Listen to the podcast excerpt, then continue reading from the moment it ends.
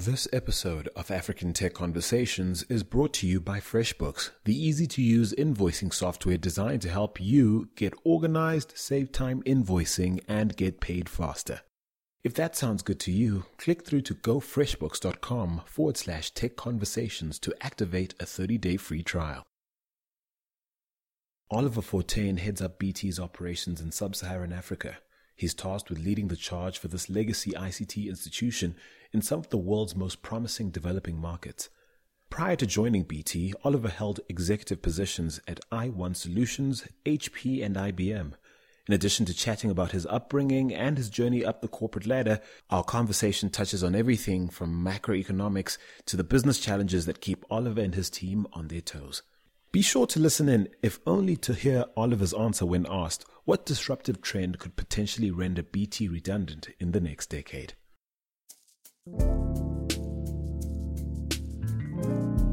This is African Tech Conversations.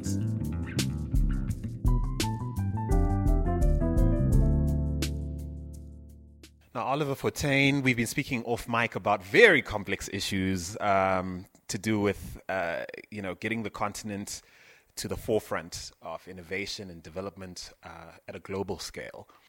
And now, picking off some of the things that we, you know, weren't said on mic, I, I want to ask you a question. I mean, this is a chicken and egg scenario for me. Where does the continent start in developing a sense of self determination? Is it in negotiating with the West, which many perceive hold all the cards in as far as controlling the global economy is, is concerned, as far as uh, benefiting from trade agreements that, that force the developing world to, to basically uh, service the West, you know, on terms that basically benefit the West? Is it in getting over ourselves as a continent in the case of Africa and just getting along, for goodness sake, uh, improving trade amongst us so that we can be a united front on, on, a global scale. Where do we begin? And I'm asking you because you're part of a, a, a truly international organization, a multinational organization that's been here long. Um, and you probably have a, a world view that might be different to, to, say an executive that that manages uh, an Africa only business you know, as you said, it's a it's a big complex area, uh, and I don't think there are binary answers that are right. So, for example, you know, the West as as a trading partner, they've been good for us for sure in terms of you know uh, access to markets and the like, uh, but they also leverage their their trading advantages uh, to their own advantage. Uh, and Africa, you know, if we're going to start the dialogue about how does Africa get to a, a, point where the balance of trade is a bit more in our favor, and how do we get to a point where you know we take this embarrassment of riches that we have in minerals and people and so on, and we make those you know exportable after we've added value to it, right? Because that's really how we unlock real value. But everything we need to do is within our grasp. Now, is it easy to do? No, because you don't want to offend the trading partners you do have. You don't want uh, things like the AGOA agreement and so on falling apart, uh, you know, based on on any kind of uh, short-term, very self-interested initiatives we may drive. But I don't think our Western partners would. Uh, have any issue with Africa starting to trade with Africa, uh, with Africa starting to build policies that industrialize Africa from within you know, and I think those are things that, that we need to do. But to do that, we need uh, a better dialogue amongst African governments. I mean, our own government and Nigeria, as an example, in sub-Saharan, in sub-Saharan Africa, should be leading that conversation. And uh, many times we don't. We're not even talking to each other. So there's some basic, basic things that we need to get past. Um, but if we do, if we get past those, and we do have Africa talking with one voice, and Africa starting to drive intra-Africa trade, and Africa starting to take control of its own destiny in trading terms, we you know we really start to make some big strides. If someone's listening into this podcast, they've, they've come expecting a conversation on tech innovation, all things digital, and here we are talking about hardcore macro and microeconomic issues and maybe someone uh, listening is thinking, man, what does this have to do with the price of tea in, I don't know, Japan? and it's interesting to note that uh, just recently launched or rolled out in, in, in, Zambia. I think people probably don't realize to what extent um, the West has invested in the ICT space across the continent, in developing uh, technologies, and indeed in, in the leading companies in the mobile telco space, in the fixed line space, even in the Wi Fi space. Let's contextualize what you just said in terms of technology and and and Africa becoming a serious player on that front. Yeah, I think you know the the conversation we just had about Africa charting its own destiny doesn't happen without technology. Uh, in fact, there's very little today that happens that's either transformative or disruptive without technology at the heart of it. So you've got the same kind of conversation that you should be having around, you know, Africa making policies that suit Africa, uh, Africa trading with itself, etc. You have the same thing in the tech space. You know, R&D is a great example we import a lot of what we deploy as technology uh, into Africa. There's no reason why we, we can't be at the forefront of actually starting to develop those technologies. We're very innovative in the deployment of technology, you know, because we have to be. Necessity forces us there, right? So, so you find things happening in Africa that are truly unique. I mean, we were right at the forefront of mobile mo- of mobile money. So guys like M-Pesa very early on doing things that actually wasn't happening around the rest of the world, and they did it because there was a clear need in this market you know, uh, cost of banking, you know, how fragmented that customer base is, et cetera, et cetera. The way they bridged that uh, opportunity was through technology. So technology is a big player in how we unlock uh, our, our, potential going forward, right? And, and again, it's one of those things where, as you say, the West is heavily invested in Africa, infrastructure, uh, you know, um, IP, the software we use, the you know the way we deploy it, the models that we we use to deploy these things into business, and how we create new business models. A lot of that does come from the West. We're starting to see more our BRICS trading partners starting to you know um, enter that space, and they're starting to import things into Africa. There's no reason why Africa doesn't develop its own robust ICT uh, environment that's capable of export. Yeah, because I mean, for argument's sake, we could uh, M-Pesa as an example of really a Vodafone in, innovation on the continent, if we're honest. And um, I suppose one can take the hardcore Pan Africanist or nationalist view, depending you know where you're sitting, and, and, say that's that should have been us, all us. And I, I wouldn't I wouldn't lean to that extreme. I do think though it's it's about time those sort of innovations are homegrown and home run, and we don't just jump on board at the at the rollout stage. Yeah, I agree. I mean, you know, we've we've uh, we probably have a situation where you could have packaged M-Pesa and taken it a, a, bit more globally because you have other emerging markets that look exactly like we do, and, and that was that was done early enough that you could do that. But if you look at disruptive technologies uh, that are you know that are that are really changing the way certain industries work, Uber is a good example, right? What stops that from being an African development? Nothing, right? Nothing actually stops that from happening in Africa. Well, certainly there are people trying to, to, to give Uber a run for its money. Or perhaps the other way around, because at this point it's difficult to imagine anyone disrupting them. But um, your point's absolutely taken. But let's dial back to how this, these sort of conversations I have uh, normally begin. I want you to think back to the very first suit that you wore as a kid. Do you have that in your head? Yeah. Okay, so do you remember what color it was? Uh, you know, it's. I'm not sure actually but I would think probably black in all likelihood. And was it like a? Did you wear it with a tie, a bow tie? No, definitely tie. Um, just trying to think about the context. It would be Sunday, and it would be my mother who was very religious. Um, so it would be tie and probably a, rose, a rosary over it, something like that. Yeah. So now, okay, now you need to fill in the blanks because you got me intrigued. Now, tell me a little more about the Sunday morning. You've got your suit on, your mother's put it on, you've got a rosary around your neck sights and sounds. Who's with you? Where are you going? Um, are there siblings involved? Tell me about the room and the and the world that little boy is getting ready to go to church in. Um, yeah, so definitely mom and dad. My my siblings. I'm the youngest of many older siblings, so they were they were all off somewhere. But I had some my nephews, roughly my age, in the house. So it would be Sunday morning, getting ready for church uh, you know, my mother beating everybody into the car so that we d- were not late, and then reminding us in the car that we're staying for Sunday school afterwards. Right, which is always the worst because you extend that, you know, two-hour travel to church, church service, and back by another couple of hours. So that, that would be typical. So where are we? Where, what city are we in? What country are we in? Uh, we're in Johannesburg, in South Africa, on the western side of Johannesburg, in a little place called Newclare. Not too many people will know it. I don't even know that, and I consider myself pretty much a Joburg at this stage. yeah, um, it's a it's a very small, very poor community, uh, literally eight kilometers from the heart of you know the the city centre. What are some of the most vivid memories about that time in your life? For me, what what I remember most is that um, there was a strong sense of community. So we would often not even lock our door. So even though the community was quite poor, you know, people would keep an eye on each other. You, you know, adults would keep an eye on other people's kids and so on. Very safe community, and uh, I think that's what I remember the most is that people, you know, were always there for each other. Um, and so, what kind of kid were you? Were you the the the naughtiest in, sun, in Sunday school, or uh, were you, you know, the quiet sort of parent pleaser? What were you?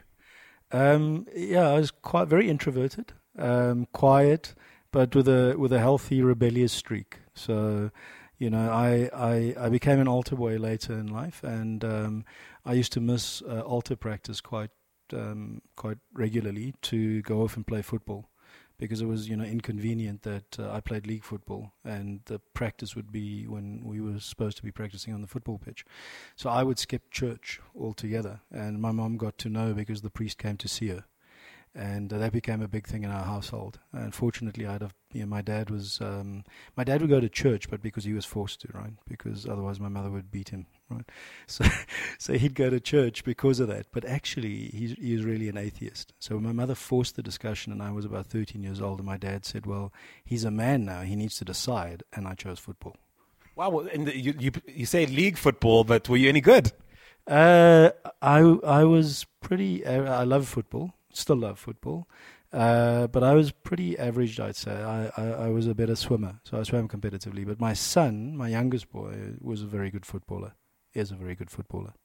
So tell me what that little boy. I, I imagine what football would have been your dream career choice at that stage in your life. Yeah, absolutely. I mean, I saw myself as a career athlete when I was 13. If you saw me today, you wouldn't think it, right? But uh, when I was 13, for sure. Uh, if if I could have chosen a career and made it happen, it would have been I would have been playing for Liverpool next to Ian Rush up front. I remember Ian Rush. I was a huge Liverpool fan. I've since turned Arsenal. But anyway, um, when did that bubble burst for you? When did you realize this wasn't going to happen? And then what do you remember wanting to be next? Um, I think you know as you uh, as you kind of progress and you get older and you're starting to play more competitive sports, you quickly realize where your level's at. And the one thing I understood early on was that you know I, I wasn't a star athlete. You know, a good kind of workhorse. If I worked hard, I, I looked fairly respectable. Uh, but then when you put the really good guys next to you, you suddenly look very average, right? So that realization comes with time. Um, I started coding at a young age, so you know, tech was always it for me. It was the thing I'd, even as a 16-year-old, I'd, I'd try to find every scrap I could read. So by the time I was 17, I was coding in, in a whole bunch of co- you know commercial languages, um, and it was just it was a natural, you know, I was just drawn to it. And so, how would you have been introduced to coding um, in that time and era? Um, so uh, PCs were uh, fairly new. Um, they'd just been introduced, you know, early 80s. And uh, uh, there weren't that many around the neighborhood, but there were one or two. Um, so I got involved that way through a friend, uh, and then uh, eventually got myself onto a course uh, when I was about 16 years old, uh, where I learned to code properly. It was in very basic language, Turbo Pascal, but then you know as as I got more interested and started to talk to people in the industry, and eventually ended up at IBM as a as a very young lad, you know that that obviously progressed, and I, I got into more sophisticated programming. I want you to think back to the first time you wore a suit to work. I want you to tell me, you know, your mindset and contrast it to the first time you wore a suit as a kid. It would have been. Uh, I, I was a techies techie, right? So suits were, were not a thing uh, until uh, I landed in the US with IBM uh, on assignment, and uh, suddenly had to do do something which was quite foreign for me, which was talk to customers. So that's the first time I actually wore a suit, and I had to go and buy one because I didn't have one. Um, so I'd been working at this point for about three years. I hadn't owned a suit. so I went and bought one. Uh, when I contrasted, obviously, you know, as, as, that youngster was being dressed by my mom, I'm not sure that anything sort of fit well enough. And buying your first suit, uh, that that fit properly. It was smart but stylish, and you know, Um, yeah, I I remember that quite well. You remember feeling good about yourself, maybe? Yeah, absolutely. Uh, I'm not a, again, you know, I'm an introvert, so getting up and talking in front of people is actually quite difficult. And what you don't want is your hair sticking up the wrong way or, you know, so something you missed, like a stray bogey. Or, yeah. a stray bogey, though. That's random. yeah.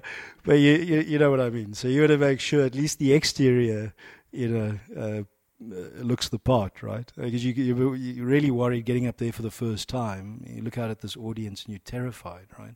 But you realize quite quickly that actually you know more than the audience does, so that settles you down. But, yeah. It's almost like a Peter Parker situation where you're a totally different person outside the suit as you are within it.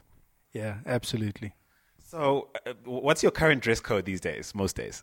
Uh, most days is smart casual. So I'll, you know, uh, normally wear a shirt. Fridays I might put on a t-shirt.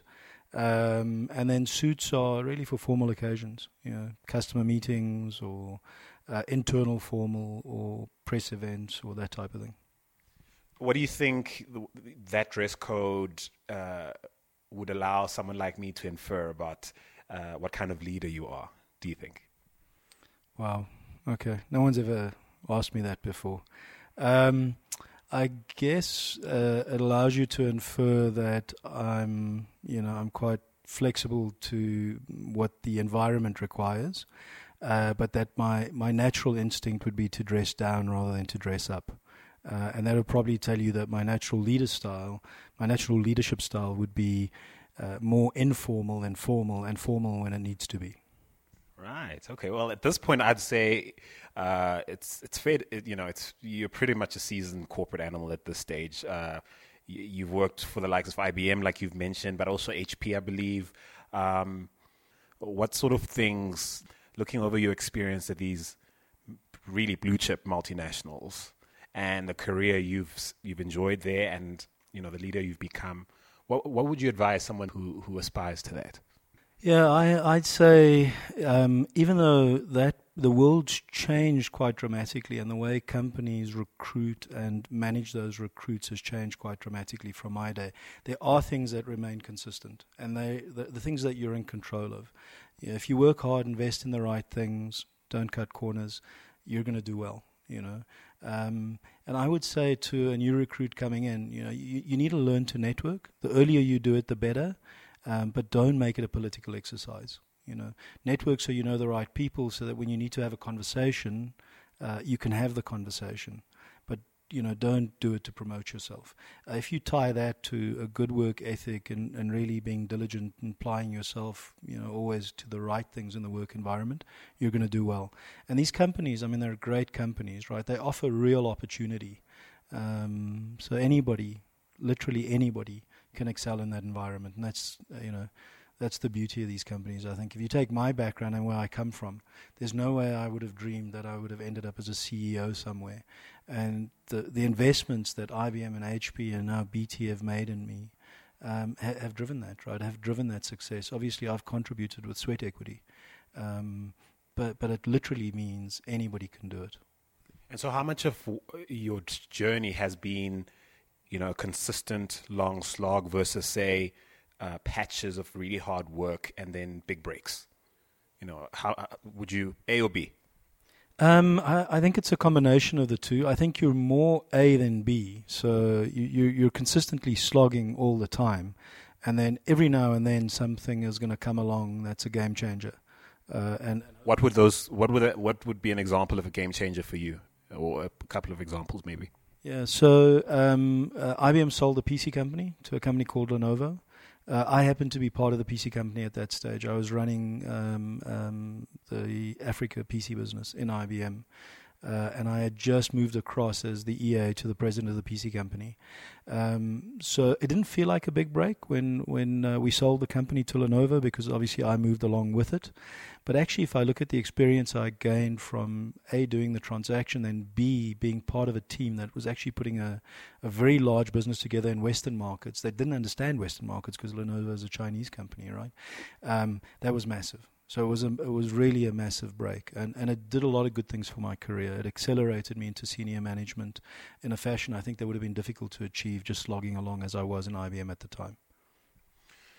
All right. So you know, no one seems to be staying in their lane these days. Uh, mobile telcos are major fintech players. Banks are becoming telcos. Telcos are becoming content providers.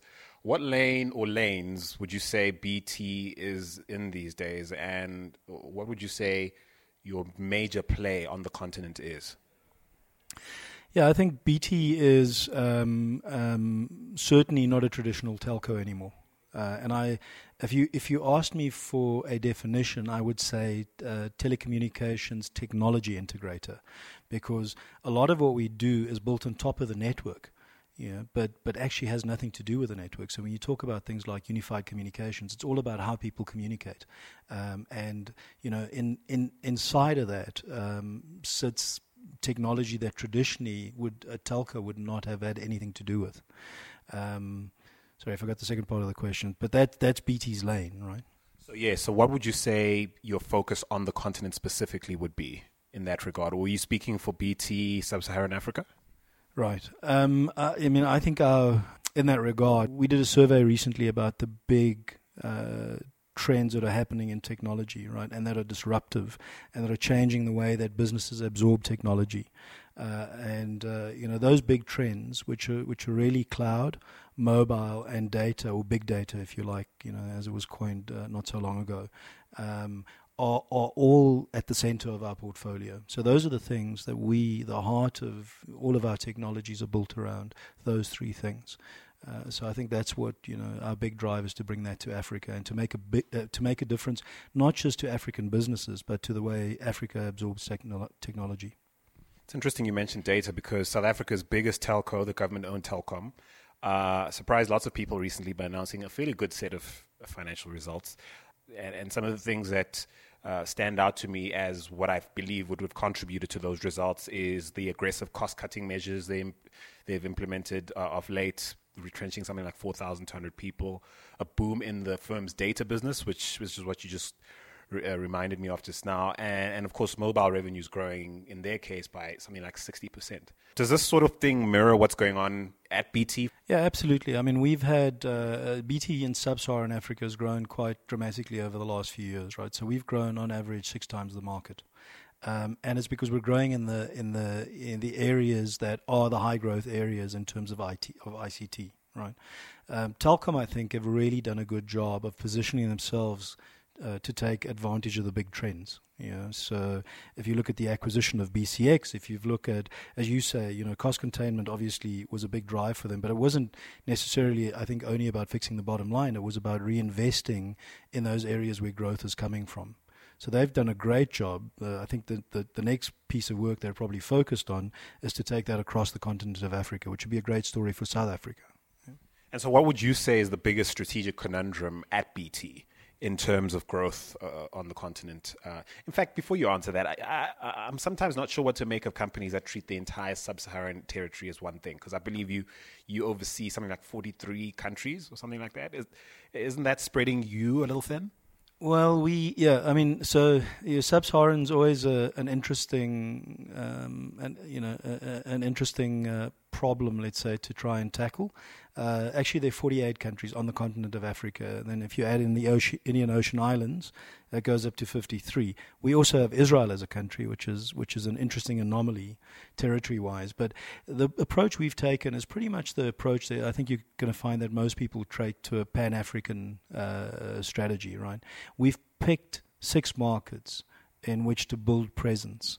Uh, but we will build network across all African markets. So we don't necessarily have to have a presence to operate a network in a country because we have partners uh, that we do that through.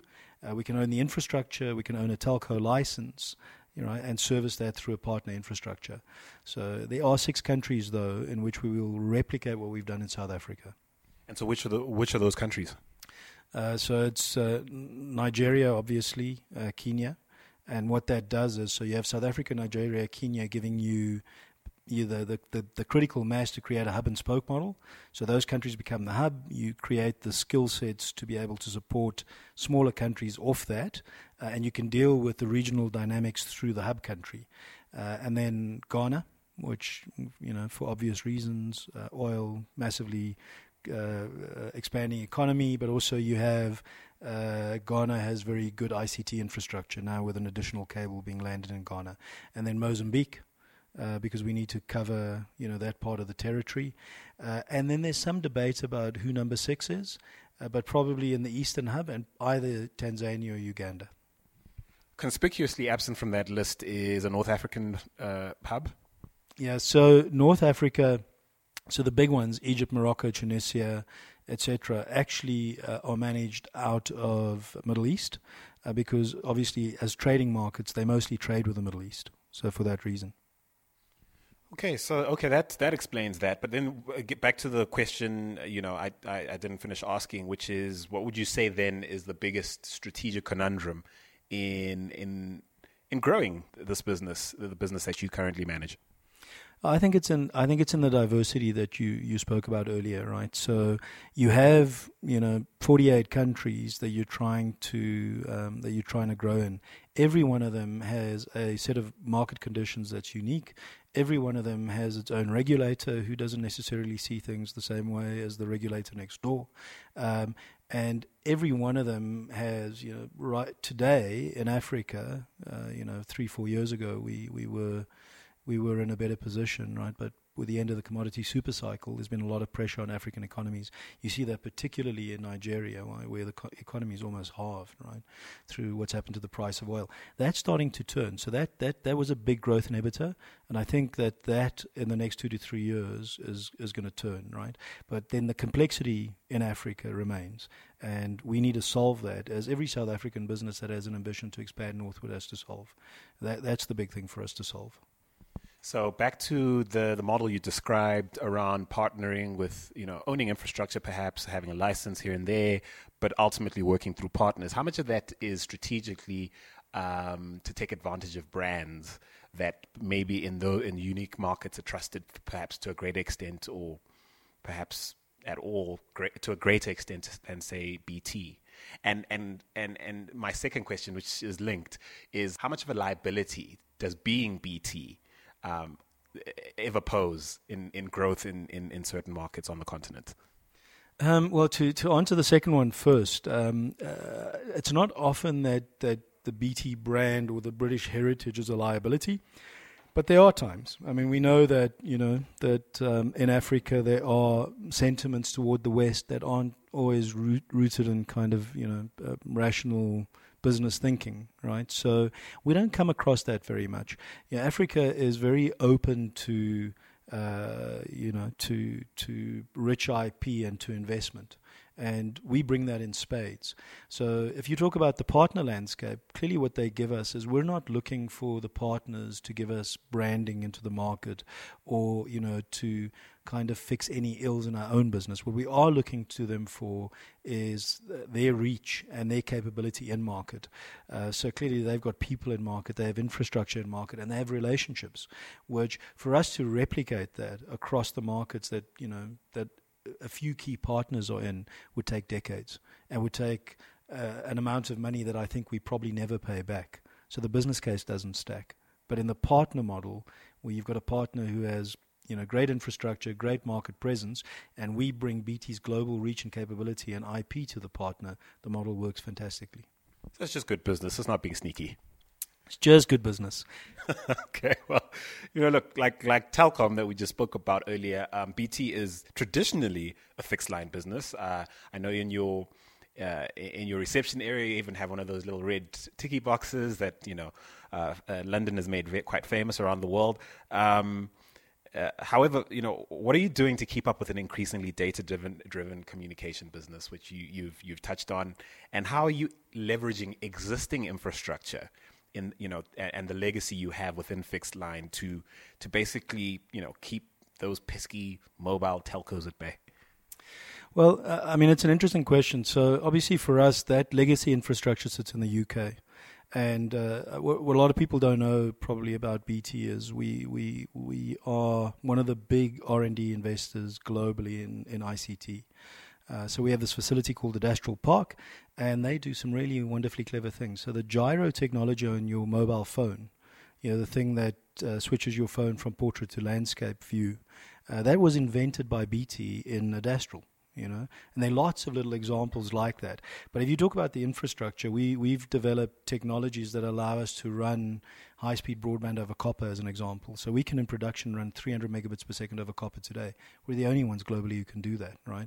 And in the labs, we're starting to scale that to 500 megabits. So what it allows you to do is instead of you know this massive cost that's uh, associated with deploying fiber today, uh, and the business case that you know needs a big uptake on fiber, uh, for many operators around the world, Telkom included, yeah, they have massive legacy infrastructure in copper. You can actually, with these technologies, give that infrastructure an extended lifespan, you know, and, and, and do uh, what households need today. Households don't need copper lines anymore for, for telephony, right? No one does that except maybe the very poorest households. Uh, but even those, mostly it's used now for data, right? It's people running ADSL, and they're running ADSL at 20 megabits per second in this country. So we, we have a great solution for Telkom, and actually we're talking to them about it. We're taking a quick break to remind you of FreshBooks' pretty awesome offer to you, a listener of the African Tech Conversations podcast. They're offering a 30 day free trial to let you try out their service. Now, if you'd like to get organized, save time invoicing, and get paid faster, click through to gofreshbooks.com forward slash tech conversations and put them to the test. That's gofreshbooks.com forward slash tech conversations. And so, would you go as far as saying that that legacy infrastructure is a competitive advantage relative to, uh, you know, the, the, the mobile telcos, and then even newer players like the Wi-Fi guys and, and other infrastructure players that are looking to disrupt, you know, the, the, the traditional business? Yeah, absolutely. I, I think uh, you know what, what that legacy infrastructure does. It gives you a ready customer base, but you have to give them what these, as you say, disruptive players are bringing to the market, and you have to give them to to them at a cost point that makes sense. Um, but you've got massive leverage because you don't have the time to market issues, and you don't have to offer the promise of something to the market because you can do it today. So Telkom have a great legacy infrastructure and they have a massive advantage. Uh, you know, they have 4 million copper users if they put the right proposition in place, there's no way those guys are switching to fiber today. It will probably happen in time, right? But it also gives you the time to roll those new technologies out to that customer base. So let's talk about enterprise clients. I mean, there's a there's a major trend abroad to a large uh, corporates wanting to manage their own undersea cables. Even we've seen you know big boys like Google do it, Facebook. Some of them partner together, and then of course we're open a, a telco a, a, telco partner to help them actually roll it out under the sea, you know, like Telefonica or one of those kind of players. Uh, what do you make of that sort of trend, and where do you see yourselves in things changing that direction? Also, uh, when are we getting more of that kind of development coming to the continent? Well, I mean, Africa. So again, to answer the second uh, question first, right? Africa's had uh, a pretty big expansion already in terms of uh, broadband capacity. So we now have nine cables terminating on the continent. Just ten years ago, we had two or three. You know, so that that's been massive development. Uh, I think you're going to see more development on the terrestrial infrastructure that utilizes that undersea capacity. The undersea capacity that's out there feeding into Africa, uh, we're probably I, I, I, don't know the numbers offhand, but I would think we're at a 15% utilization rate. And really, in Africa, the big challenge is to get the terrestrial uh, infrastructure in place so that people like you and I are using 100 megabits per second or a gigabit per second at home as standard, and we're streaming content instead of buying it the way we do today. When we do that, we're really going to push you know the limits of those cable systems, right? But we're not there yet because the infrastructure in Africa is not good enough. You know, the terrestrial and the, the infrastructure, the last mile infrastructure that you and I utilize is not good enough to do that yet. Um, that's coming. So, you know, as you say, the likes of Google and these guys are driving very aggressively different models, but they're driving those models obviously with content in mind and you and I as consumers in mind. So, what they're really after is that we start to utilize those content services from the likes of, you know, Google and Amazon and so on. Right? That's what they're really after. Which begs the question, because I mean, speaking to Brandon Doyle a while ago, uh, Convergence Partners, uh, he indicated to me that uh, wholesale pricing for, for broadband has come significantly lower. Uh, of course, Convergence Partners have, having an interest in in, uh, in in SEACOM, he'd be privy to that sort of information. You've also point alluded to the fact that we probably have tons of excess capacity we're not tapping into as a continent. Why broadband prices not coming significantly lower to like bring us all on board then? It, it's happening. We haven't reached the tipping point yet where it uh, ratchets down very quickly to Western market levels.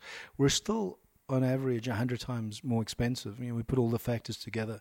We're still on average 100 times more expensive.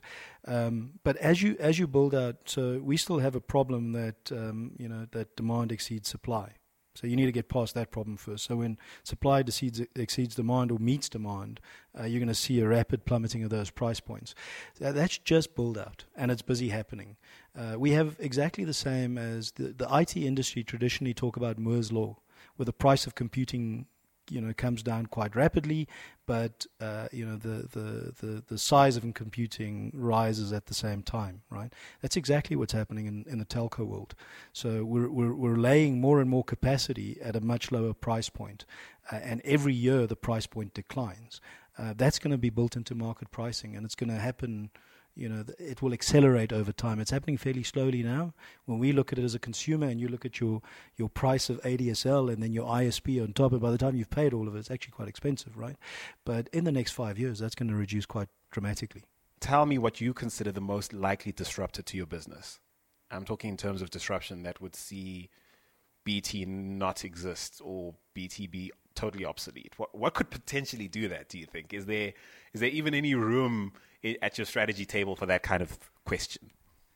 Yeah, I, I look. I think there is. I think uh, you know BT's already built um, a lot of defensive strategies uh, where you know um, the media could be a massive disruptor to to BT. You know, teaming up. So if you if you had media. Um, um you know, strategically tied to globally to one or two single providers, um, it's going to drive usage for those providers, you know, very dramatically to the point where, you know, clearly they would be at a scale where they could mm, potentially take us out quite easily, right? So th- th- that sort of thing. But I think I think that BT recognizes that. I think BT is at the forefront of some of that thinking, um, and I think the thing that we probably need to guard against most is our own arrogance and hubris. You know, we have a, a rich history. It goes back almost 180 years uh, and has been a very successful company for that time.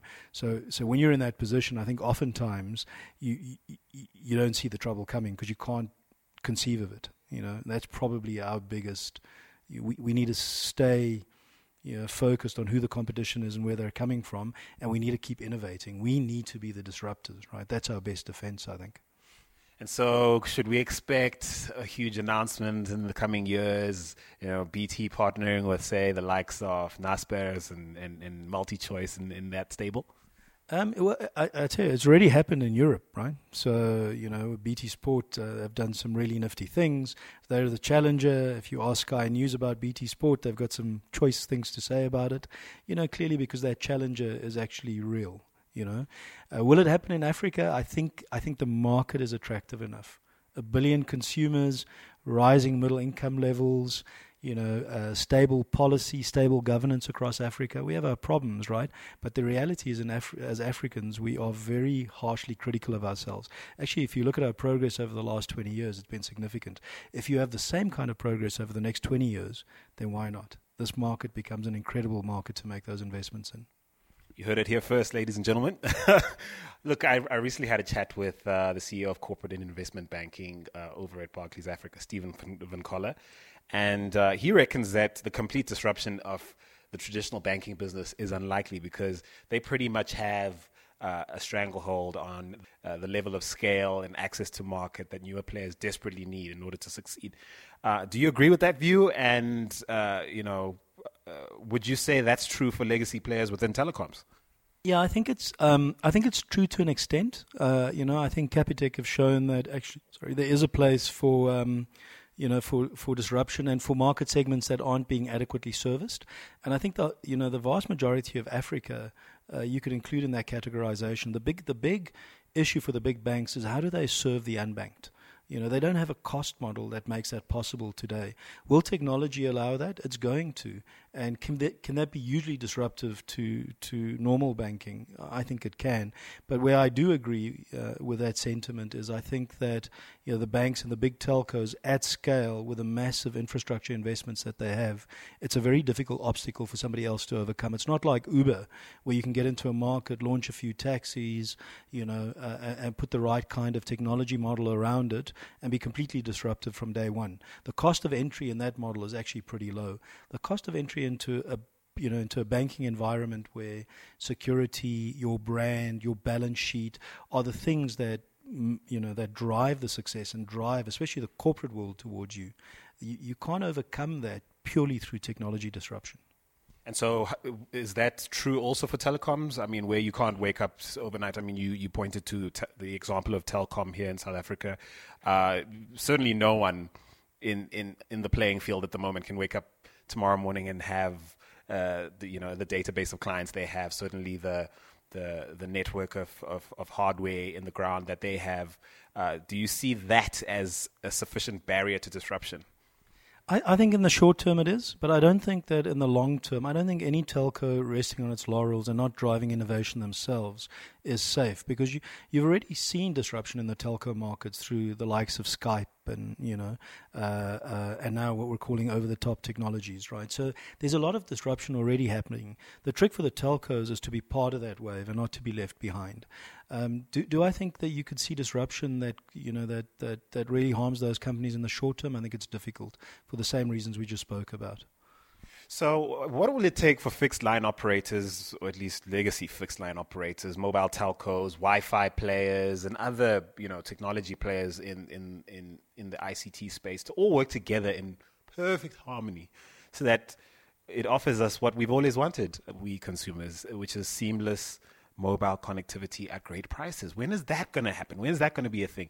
Is this a business model issue? Is it? Are you guys all trying to crunch the numbers to see how you can all make decent, you know, margins doing this for us, or is there just not enough political will in any of your boardrooms?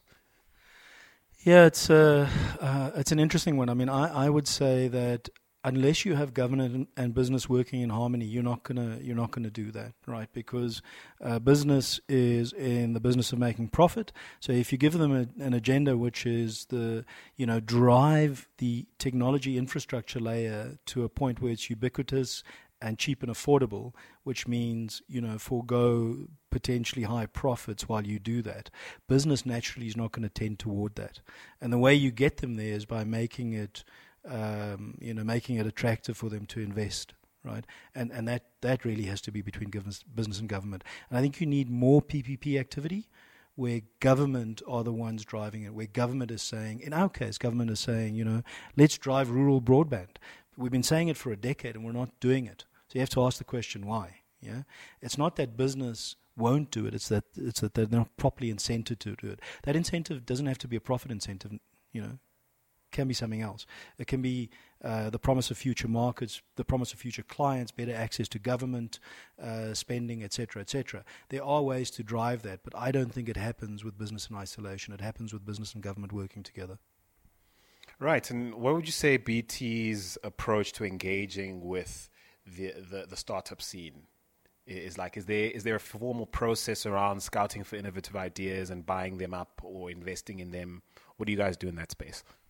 Yeah we do. Um, um, you know as i said before we have we have this massive facility at Adastral. That's really about you know driving innovation within BT itself.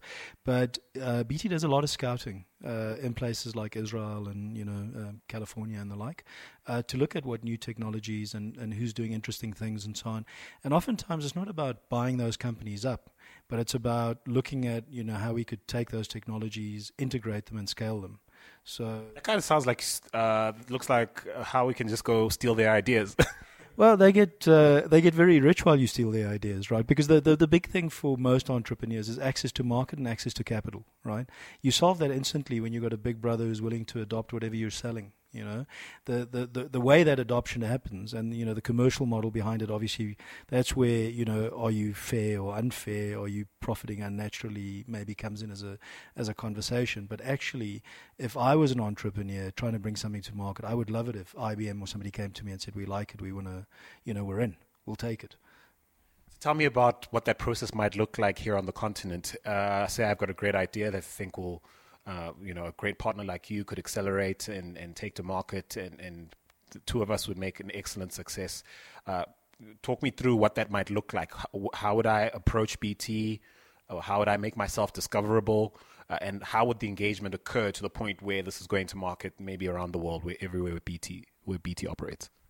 Yeah, in the in the BT context, I mean, there, there's obviously a unique South African context, right, which is enterprise development, um, and we're all uh, as businesses encouraged to to find these young, uh, small black businesses and help them grow, right. So in that you have an inherent, uh, and if we all did it, you know, well and smartly and collaborated more, uh, I think you know I think that would drive a lot of what happens in, in SA.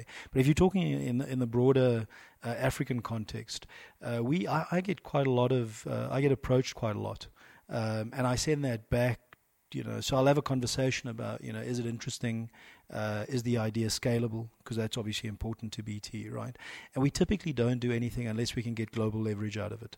So there's there's very seldom we'll take a startup conversation in a local context only uh, because you know you can't scale that and you buy a lot of risk when you do that. So i would typically take those conversations back to the center and say i think this is interesting. We should look at it. Uh, and then there's a whole process that wraps around that. The the the problem is you lose agility uh, and a lot of people are going to get flushed out of the system. So i would say it's not easy. Does the, the culture at BT support an entrepreneurial mindset? Are you would you, for example, say or consider yourself an entrepreneurial leader? And and and coupled with that, do you think that's what's necessary in order for you know a company like BT to stay on top of things? Yeah, I, I think so. I think if you go to any of these big businesses now, and it doesn't matter who, and you talk to them, you, are going to see that they're trying to marry, uh, you know, the, the, the, the need for control uh, and governance and so on. Because when the company is big, without that, you're out of control very quickly, right? To marry that with an entrepreneurial spirit, quite difficult, you know. Um, BT, I think, does a pretty good job of that. So I run my business. I own the P&L. I own the balance sheet. Uh, I have some people who come along occasionally and ask me some difficult questions. But by and large, you know, the decision making lies here. So what we do in Africa, how we do it, and so on. I'll go have three or four discussions, uh, unless people have a really burning issue around risk no one really interferes. So, from that perspective, definitely, there is an entrepreneurial culture in BT. Uh, I do a lot of things in the continent of Africa that are unique to Africa. You know, so the way I've driven market expansion, the way I'm opening up the Nigerian market as an example, is pretty unique to you know to our business. Speak more to that uniqueness because I'm curious to know uh, when you trade notes with other heads of, of business within BT from other regions of the world. Uh, what are some of the conspicuous differences in terms of the talent in terms of the challenges that you face uh, to grow the business? Yeah, and and uh, you know w- when you're talking to guys who are in the emerging markets, the challenges actually look very similar. Uh, when you're talking to guys who are sitting in Europe and so on, they, their challenges are very different. Their challenges about scale, you know, the big the big globals are the guys who they're fighting. They're fighting Telefonica or Verizon or AT and T. You know, in Africa, I don't really see Verizon or AT and T. It doesn't mean they're not present, you know, but they're present in a small set of global customers that they serve from home base, right? Uh, so, so the the problems I face uh, when I talk to somebody in Latin America, they'll relate to it. But when, when I'm talking to somebody sitting, you know, in Italy or Spain, or you know, the problems look very different. Now let's talk about some of the uh, most influential voices in your life at the moment, right? Uh, can you name three voices that currently influence how you run your business and and maybe how you run your life? Yeah, so uh, you know, I, I grew up. A lot of my IBM career was uh, under the leadership of Sam Palmisano. Uh, he's he's had a big impact on on the way I, uh, you know I conduct myself in business. very very frank and straightforward leader. Always knew where you stood with him. Uh, always try to be fair, but never shirk the tough discussions, you know. And that was kind of Sam's legacy in the business, right? Very visionary leader as well, but very good at the operational side. And you don't often find that in the same leader. Uh, and then I had the privilege when I was working in in B, in, um, in HP to be there when Mark Hurd was, you know, was was the leader of that business. And Mark used to say things that still live with me. And in fact, don't only live with me in my business life, but they live with me in my personal life. You know, he used to say things like "trust, but trust, but measure everything." Uh, you know, uh, which which you know, which which was something that I mean, it just seems so simple and straightforward now, but you learn that actually what's on the surface of things isn't always what's really happening. And if you if you're doing what Mark Hurd used to do, which is really get to the the heart of what's happening in the business and measure it so that you can you look at the data and say, you know, the data tells me exactly what's going on, right?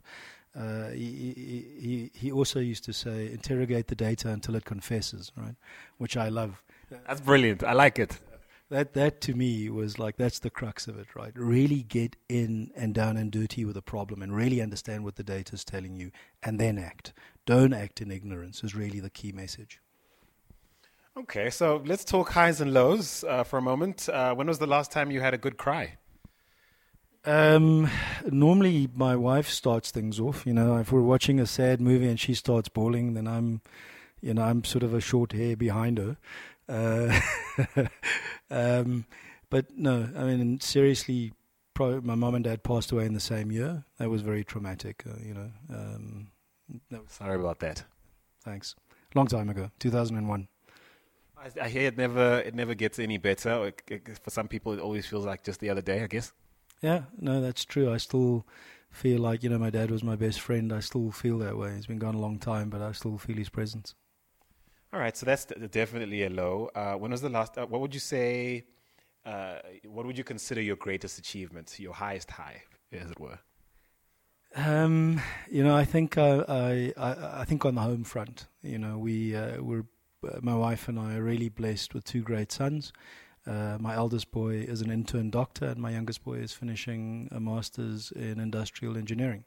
So I think I think ultimately for me that's the you know to have this family life that's you know I wouldn't say problem free no family life is, but as close to it as you, as you can get, and to have your kids in a good place achieving for themselves, you know, creating their own identity and making their own way in the world. I think for any parent, that's got to be the ultimate high.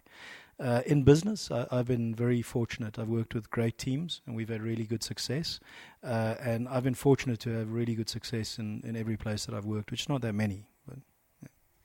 And what would you say is the one thing that your boys either don't know about you or have a hard time understanding about you? What do you think they'd say? Um, I don't think they know that I was really a very accomplished athlete. So I think if you told them that, they'd probably laugh. um, uh, no, I th- we we were a very close family, so they they know pretty much what there is to know.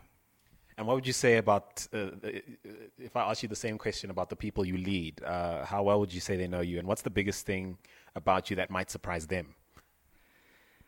Um, yeah, I I I spend a lot of time talking to people in the business, so I hope that they they know me fairly well. Um, they most people would probably be you know taken aback at how relaxed I am in my home life uh, because I am reasonably formal in the business and I demand you know, clearly uh, a high level of delivery from, from the people in the business. Uh, I'm I'm exactly the opposite in, in my home my wife drives the house. I don't argue. I do what I'm told. And I think that would surprise everybody in the building if you asked. Right. And so are you an angel investor or are you backing any major VC deals in your personal capacity? Are you allowed to do that in your position? Uh, I, well, I, I, I, actually, I, I've never asked the question, but coming into BT, I, I was an investor, uh, am an investor uh, in a number of companies, and I sit on a number of boards. So yes, I do. I enjoy that world, um, maybe even more than I enjoy this world, to be to be honest. So there's probably a right time to go pursue that full time. Uh, but I'm very much involved in the entrepreneurial world and startups.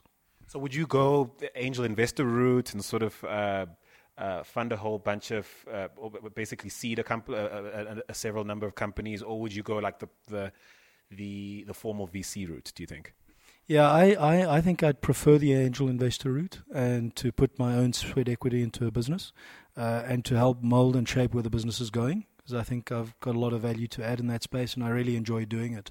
Uh, so I think a combination of capital and sweat equity and obviously, you know, my, my, my access to markets uh, for me is more attractive than the pure VC route uh, and investing purely, you know, on on an actuarial model doesn't really appeal to me.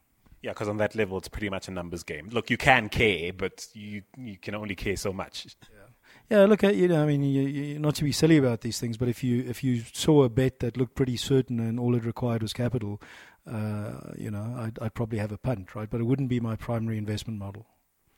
Right, and so it's all downhill from here. Well, I've, I've enjoyed it tremendously.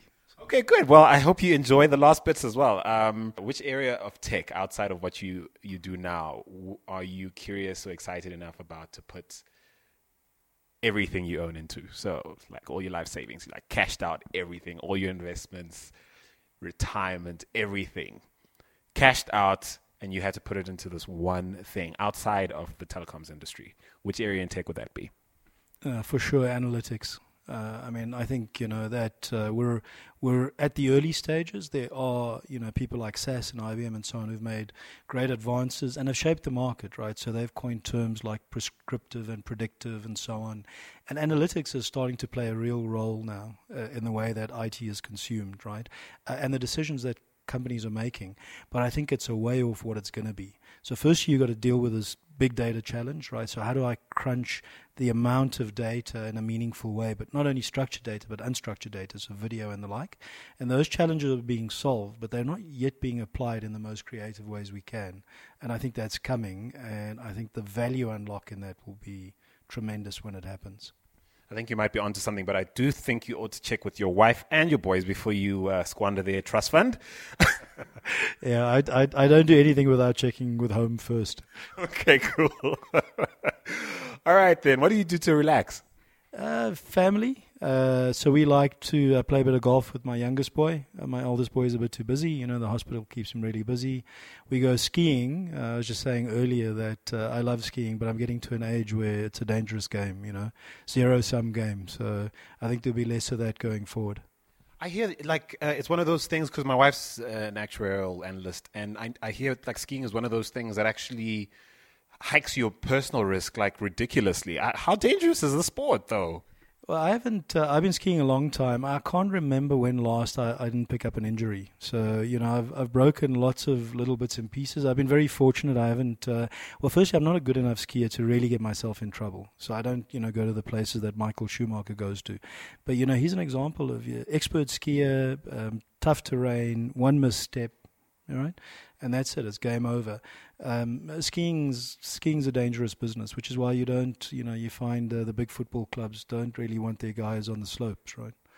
Yeah, and I'm sure your board's going, please just stay away. I'm, they're probably very relieved to hear you haven't been at it for for a while. Uh, I'm probably a bit more expendable than Lionel Messi is, but yeah. Oh, don't say that. No. now, listen, um, if you could watch only one TV show for the rest of your life, what would it be? For the rest of your life, mind. Every time you turn on the TV, you think you you want to watch like the next Liverpool match, but instead there's this TV game for the rest of your life, sir. So think carefully. Wow, that's a that's a terrible question. Actually, it's a terrible thought. Huh? um, I'm not big on TV, but definitely sports. So a sports channel and one that has a majority of football on it. I'll be happy. He cheated because that's practically like every football match that ever plays out. exactly. I'd be a happy man. And what would you rather live without, your mobile phone or your laptop? Without. Definitely laptop. Get rid of it. Okay. And if you had to live without your CIO or your CFO, CIO or your CFO, who would you live without? Wow. Okay. I just want to state for the record that this is just based on role and not personalities. Um, but my, I think the CIO today is critical to how your business performs. I, I would have guessed that, given you know what you would have invested in and your your love for data. Nothing personal, Mr. CFO, whoever you are. Um, finally, is there a question I haven't asked that you wish I did? Uh, no, because I'm a very private person. The less questions I answer, the better. Um, but uh, you just maybe you know BT's aspirations in Africa and how committed we are to Africa as a continent. Let me let me let me humor you. So, so what are BT? What are BT's aspirations here on the continent, here in Africa? To become a local business, to be global, but to be local, and to be recognized as a local business in all of our core markets and obviously to grow our wallet share fairly significantly. You certainly can't get more local than shaking your hand right here. Thank you so much, sir. Uh, of it's been a pleasure. Thank you very much. Really enjoyed that.